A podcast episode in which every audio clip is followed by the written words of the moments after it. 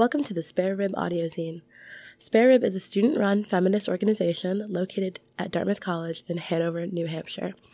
This is Falling Stars, the commodification of mistreatment in Hollywood, written by the Spare Rib staff from the Reckoning edition, published spring 2023. This piece was illustrated by Raegan Boettcher and page designed by Annika Nikar. Read by Noelle Blake. Special thanks to Dartmouth College Radio for lending Spare Rib their time and space, making this audio zine project possible.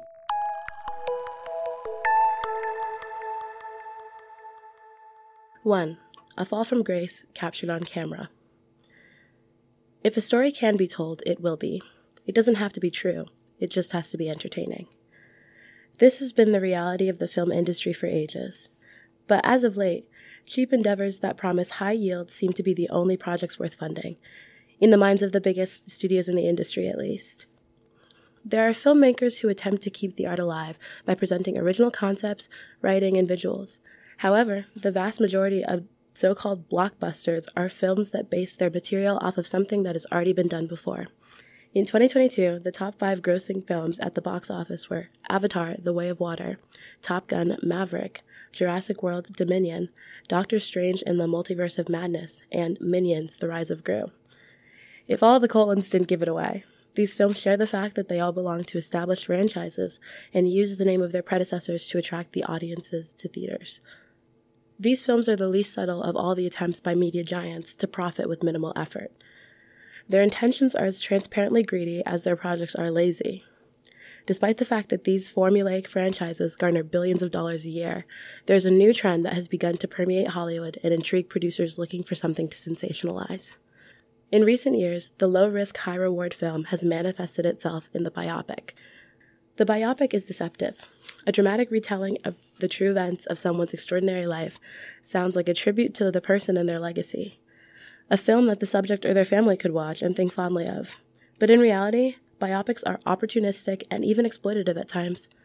Depending on the film's subject and the story that the filmmaker wants to tell to the audience, biopics can vary from vaguely accurate representations to wildly falsified accounts of a person's character. In and of itself, this could be brushed off with the same disclaimer that we hear about most of the media we consume. Take it with a grain of salt. Evidently, the only obligation that directors and producers have to their audiences is that of a good story. But the increasingly prominent biopic speaks to a greater issue that has afflicted Hollywood for as long as it has existed the degradation of women in media through backwards tropes and flat, inaccurate depictions. The biopic exacerbates this issue, if not embodies it completely. Take 2022's Blonde, for example. Marilyn Monroe is the face of old Hollywood glamorous, beautiful, poised, and soft spoken. But what else was she? According to director Andrew Dominik, Monroe was a victim, and apparently nothing more. Throughout the film, Dominik struggles to separate the actress from her characters, which is evident in his portrayal of Monroe as the epitome of the dumb blonde trope she frequently adopted on camera. Audiences who watched Marilyn rise to the heights of her stardom in the 40s and 50s also tended to view her two dimensionally. But with time, we come to see more clearly the person that was hidden beneath the persona. Monroe was born Norma Jean Baker. Throughout her life, her father was absent and her mother struggled with poor mental health. As a result, Monroe moved between foster homes and orphanages throughout her childhood. By the time Monroe signed a contract with 20th Century Fox in 1946, her relationship with her mother was strained, with the two communicating infrequently. Rather than using this background to paint a picture of Monroe as a multifaceted woman who found success in unlikely circumstances, Dominik instead completely warps the relationship between Marilyn and her mother, resulting in an image of a fragile girl who has suffered years of torment and abuse. In his inaccurate characterization of both Marilyn and her mother, Dominik succeeds in reforming both women in the minds of the audience. Gladys Baker, Monroe's mother, becomes a crazed woman whose mental health struggles drive her to harm her loved ones. Simultaneously, he sets the stage for a version of Monroe that is constantly victimized and in need of a savior that never comes. In defense of his depiction of Monroe as a tragic character who is constantly undergoing mistreatment from everyone in her life, Dominik stated, I'm not interested in reality. I'm interested in the images. The problem is that the images Dominik chose were curated to create the Marilyn Monroe that became an object of affection and adulation for the better part of the 20th century, largely without her consent. As a result, Dominik's Marilyn is a two dimensional beauty that oscillates between childlike naivete and tearful outbursts. By revisiting the image of Marilyn and reducing her yet again to that superficial caricature of a tragic, beautiful mess, Dominik essentially removes all the depth that has been slowly recognized by the public in the 60 years since her death. Death also prevents Monroe from speaking for herself. In this way, the biopic is especially sinister. Even if we acknowledge that this new depiction of her is fictionalized, we cannot dissociate what we see on screen and what we remember of Marilyn Monroe and her legacy. In Blonde, Dominik frequently portrays Monroe's relationship with men through scenes filled with tears, trauma, and sex. Lots and lots of sex. In the words of film critic Manohla Dargis. With a 2 hour and 47 minute runtime, the excessive, graphic, and sometimes non consensual sexual acts shown on screen disrespect Monroe. It's as if she's being violated a second time after her death. The goal of this imagery is not to spread awareness of the hardships that Monroe went through. It is to create a hypersexualized image of the already hypersexualized star, to profit one last time off of her body, face, and name. This treatment by Hollywood of one of its greatest figures is unsurprising, but still incredibly disappointing. Allowing famous women to be degraded and abused, both on film and by film, desensitizes the audience to the very real injustices that modern women in media still suffer from today. By allowing the persistence and popularization of the biopic, we are depriving women of their agency in yet another sphere of their lives. By controlling public perception of an actress, the filmmaker takes hold of their identity. While Blonde is an extreme example of the biopic gone wrong, there are contemporary women who have undergone similar mistreatment on screen. Last year, Pam and Tommy was released on Hulu as a limited series. The show follows the rise of Pamela Anderson and her relationship with her husband Tommy Lee. But of course, that concept isn't interesting enough on its own. So, the story really centers around the married couple as their lives unravel amid the leakage of their stolen sex tape. The kicker? Pamela Anderson had nothing to do with the making of the show and has publicly expressed that she doesn't even want to watch it. I never watched the tape, she said in a trailer from her own documentary, Pamela, A Love Story. I'm never going to watch the show. The producers of Pam and Tommy claim that they attempted to reach out to Anderson, saying that they cared a great deal about her and wanted her to know that the show loves her, according to show creator D.V. DeVincentis. Unfortunately, no matter how much the show creators loved their subject, their portrayal of her was still done without her explicit consent. While this isn't against the law, it's still negligent behavior on the part of the show. If they tasked themselves with showing the true story of a person the struggle they faced, shouldn't they consult them first? The portrayal of Anderson in the show is mostly respectful. The producers only allude to the tape rather than showing it, and it seems like the leads, Lily James and Sebastian Stan, did months of research to play Anderson and Lee as accurately as possible. All that being said, Pam and Tommy is still a drama rather than a documentary, and it is marketed as such. The draw of the show is not to tell the truth about the mistreatment and spurn Pamela faced in her life and career, as it claims to do, but rather to detail the turmoil immediately after her sex tape was released. The audience sees scenes of Anderson and Lee's marriage becoming rocky, Anderson's coworkers watching her tape on the back lot of Baywatch, and countless opportunities she loses as a result of her tape being leaked.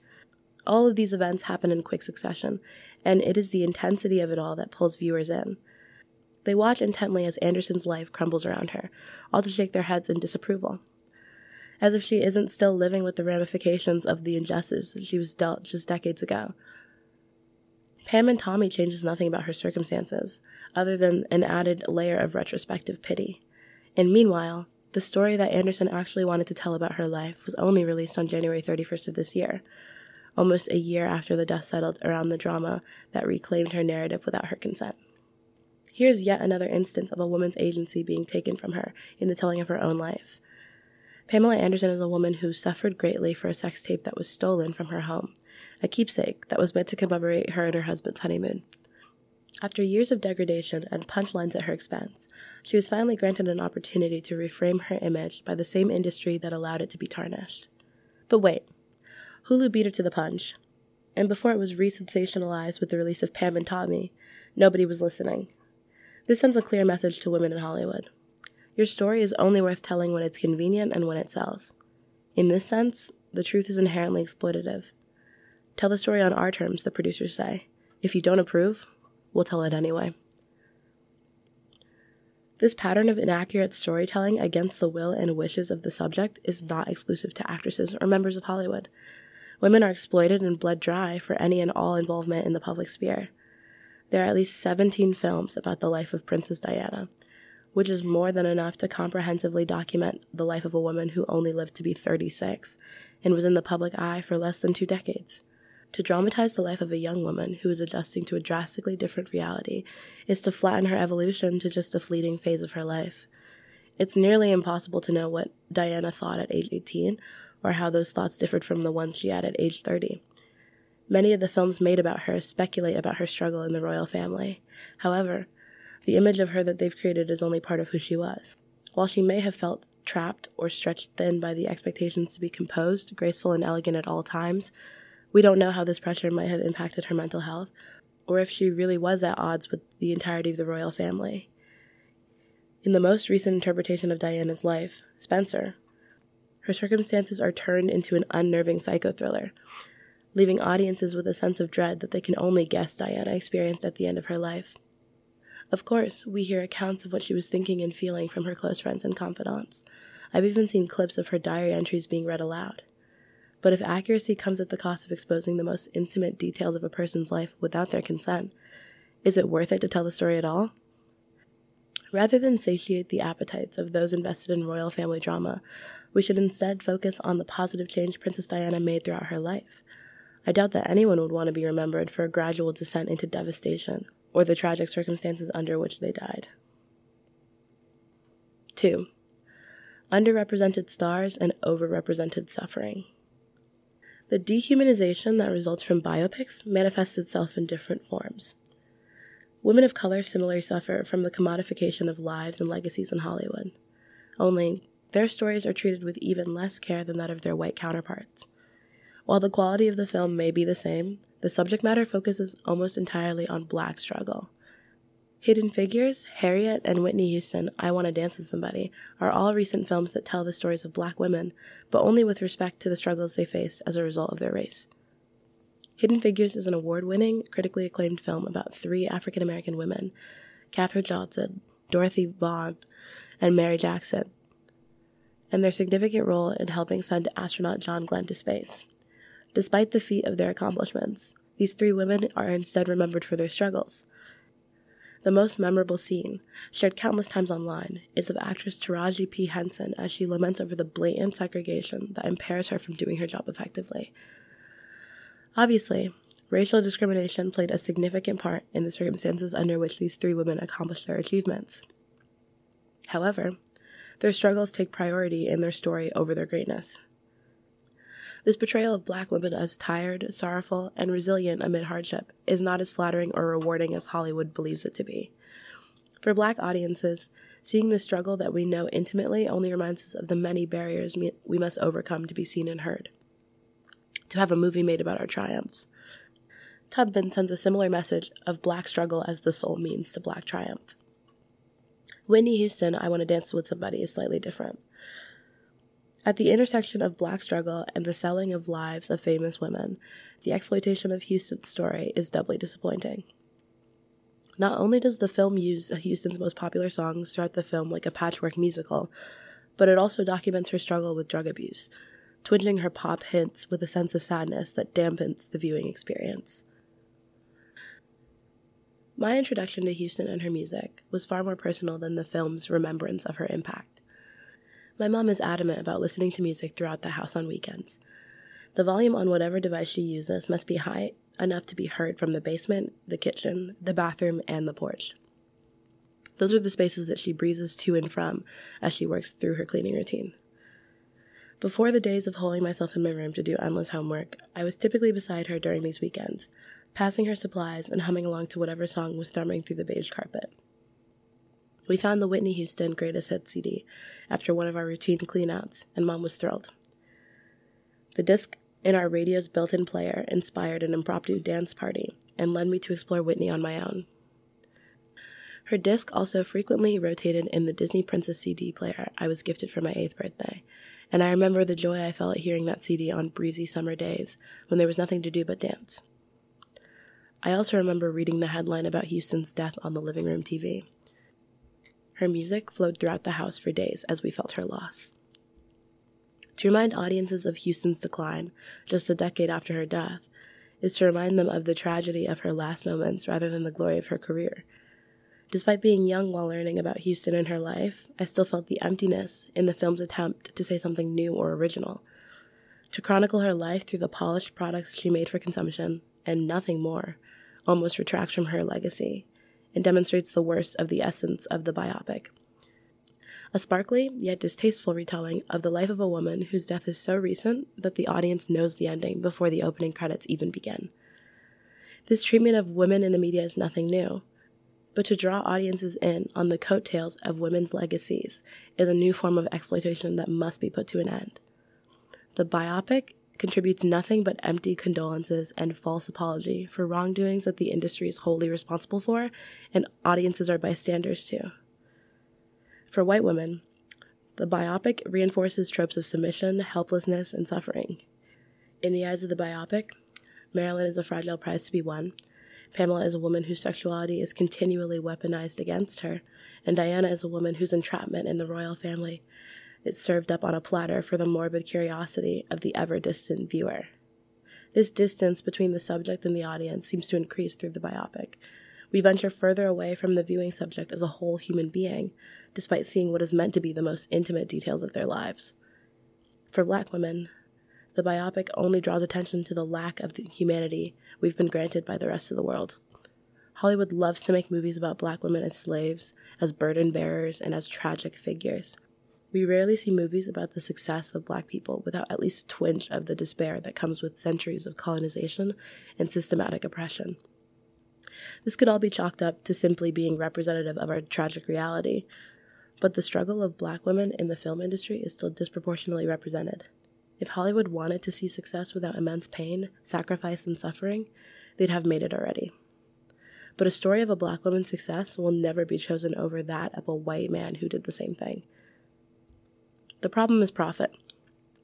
No matter how much filmmakers and producers claim to be writing the stories of women to save them, to redeem them, or to honor them, there's always the incentive of millions of dollars behind their attempts. What is a profitable movie if not a sensation? What is a successful show without gripping, though unrealistic, characters? Nothing. So they sacrifice realism and accuracy for the story. And we, the audience, absorb the characters as the people they're meant to represent. By consuming the biopic, we become complicit in the fictionalization of women and their lives. As a result, they become flattened images of what they once were. Our viewership is what these stories count on by removing ourselves from seats and theaters and clicking away from the titles on the homepages of our streaming services, we are sending filmmakers a message of our own. Tell the stories of women as they want them told, or don't tell them at all. It may seem difficult to convince Hollywood, but women contribute to half of the billions they make from their films. Let's see if money will talk in favor of justice for a change.